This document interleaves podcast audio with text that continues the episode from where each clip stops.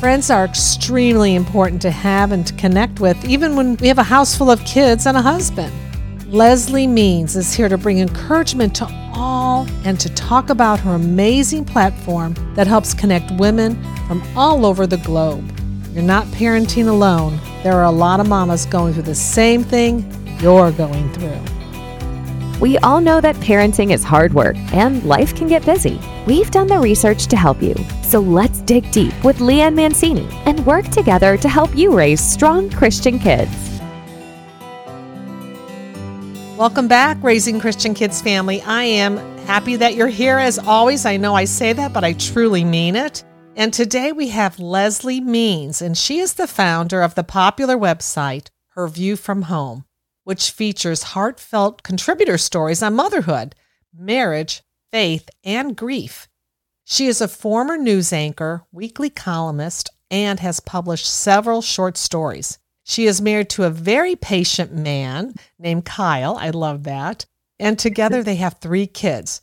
When she's not sharing too much personal information online or in the newspaper, you will find her somewhere in Nebraska spending time with family and friends.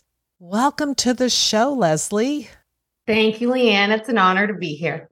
Well, it's so hard for parents and for moms, wives, and everybody out there in the world what they're facing, but especially for mothers. They're raising children in a very different atmosphere than when I was raising my children 30 years ago. There is so much more to, to worry about, and mothers need support. And I love this book this book really it spoke to me as a mother who's raised her kids and i'm sure it's going to speak to every mother that reads this so i'm, I'm so happy you wrote this these stories are amazing and you're the founder of the popular website her view from home what inspired that platform Okay, the short version of it is I am a, a, broadcast journalism girl. I grew up on a farm, talked to my cats. Ever since I was like the age of six, I knew I wanted to tell stories. I always felt like my story and everyone else's story was so important and bigger than me. I don't know. I can remember that from such a young age. And so I actually went to college, got my broadcast journalism degree. That's where I met my very patient, handsome husband. And turn of events, we ended up, we moved to Houston a couple years after we, or right after we got married. We were there for a couple years and we moved back to Nebraska so I could stay in TV. And I'm in TV for about seven years and I left TV. There's a lot of like God whispery moments. And I do, I talk about that in the book too, of, of why I felt like I had to leave TV. I got into the business world for a little bit, which I I can see now hindsight was very much a God thing because this broadcast journalism girl had no idea what she was doing in the business world, but suddenly I learned about that. And I took those two things and merged that TV background the business background and um, started her view from home in 2012 wow so it's already been i know almost 11 years now in in april is our 11 year. And i really it started as it was going to be a place for um, women in nebraska to share their stories kind of like what i did in tv because i started a local talk show there too. But it I say quickly, but within the two or three years, it really merged into something bigger and greater than that because the internet is the entire world.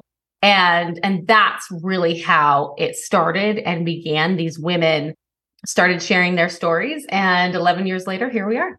Well, that is the perfect segue into So God Made a Mother. You had all these wonderful stories. And I'm telling you, these stories are so unique, but you can still see where they apply today to, to mothers in various ways. I was just, I couldn't put the book down. I was enjoying reading story after story after story. What do you think is the biggest challenge mothers face? And how do you hope So God Made a Mother will encourage mothers in the midst of those challenges? So I love this question. I'm and I'm not an expert. I, I feel like, you know, whenever people ask me these questions, I'm like, well, gosh, I don't know. But here's what I know from being a mom of a 14 year old, a 12 year old, a five year old, and running this site for 11 years. And now we've published tens of thousands of articles. The most common core theme is loneliness, is that connection is needing that, whether it's in marriage or motherhood or whatever it is. Some of our biggest articles are on that very topic. And I think, especially in the last few years after COVID, all of that, we figured out that we are so alone. What I've also learned about myself is I was really lonely those first. I mean, building Her View from Home was very difficult. I didn't have any money. There were a lot of years that I was just doing it by myself. And my girls were really little in the very early, they were like two and six months when I started it. And I didn't realize it then that I was craving those friendships and those connections. It wasn't until really a few years ago where I reached out and, and found really great friends locally, not just online, locally to fill that need. And I, I feel like that is the common thread with so many of our writers is that loneliness, but that we're we're being we're better at talking about it. I've also found that out. Yeah, loneliness. I remember when my children were little and I kind of felt like I was going stir crazy because it was day after day because I was a stay-at-home mom. It was yeah. playing with my kids and I loved playing with my children. They're only 2 years apart. So when I had a 6-month-old, I had a two and a half year old. And but I remember saying, "Oh, you know, I'm just I need some friends." And the mommy groups, they were okay. That was like an, an hour a week. It didn't Right, it just didn't work, right? It yeah. didn't. It didn't. And so I think loneliness is is a situation I recently saw on the news where there are some moms who've been who have little ones or young children or not teenagers, but they're young children and they are living with other mothers that have young children as well. And so too. you saw that? Yeah, it was on the yes. news actually today. Uh-huh. And I thought, what a great concept. One was divorced, one just had a child, singly raising her child by herself. And I can't remember the third mom's situation, but all three mothers were living in this nice, beautiful home because they pooled their their expenses together and they help each other. And they said it's the best thing they've ever done because they're not alone. They have the support. If one mother's sick, another mother can step in. Um, the children get to play together. They have almost like siblings, I guess you could say, that they play with mm-hmm. daily. And until these mothers, you know, marry again or whatever, they're not trying to do it all alone. And that's what your book, your book kind of gives you the feeling that, hey, mom, you're not alone in this. Read this story from this mom in Arkansas, and you'll find another mother in Tennessee who can relate to that. Mm-hmm. So, what advice do you have for the mama who is in the trenches and feeling lonely and inadequate at every turn? Been there, often there, always. Um, I think my biggest thing for me is uh, you have to find that one person. And to find that one person who's going to be honest with you, you have to be vulnerable. And that is scary as heck. I think for the longest time, I can look back and think, oh, I was I was fine because I had my sisters. I have three older sisters. I'm like, I have my sisters. And oh, I have this really great husband. He's so great. Well, now I realize in the last few years now I need I need even I need better, even stronger connections with women, you know, because it's different with my husband than it is with a mom who also has a teenage daughter, you know? And so I've had to open myself up to find those friendships. And I I stepped on a toothpick once. This is totally random. And it hurt. It was so bad. I had to oh. go to the emergency room to get it out of my toe. Oh wow. And uh, sometimes I think I'd rather do that than open myself up and be vulnerable to find these these friendships. And people would say, well, Leslie, you do this all the time online. Well, on that's different. That's a good start. It's a great start to have that connection, but to invite women into your home and talk about the hard stuff over a cup of coffee and a casserole, that takes vulnerability, but the rewards are immense. I mean, I, I like I just I encourage everybody to try that. And and understand too that if you go to maybe you're invited to someone's home also and you're feeling uncomfortable, just know that this is where God wants you to be. This is, He's opened up this door of opportunity for you. And plus, you know, the other mothers are probably feeling the same way. Same way. You know, they are. Yes. So, yeah, don't do it alone, moms, please. And can you share some advice for a mom who's trying to navigate the chaos of today's world while trying to raise their children to be strong in Christ? Yep. I love that question. For us, I think it's so easy to become really busy and to get too involved. And we're very involved in all the things in sports and church and almost every night.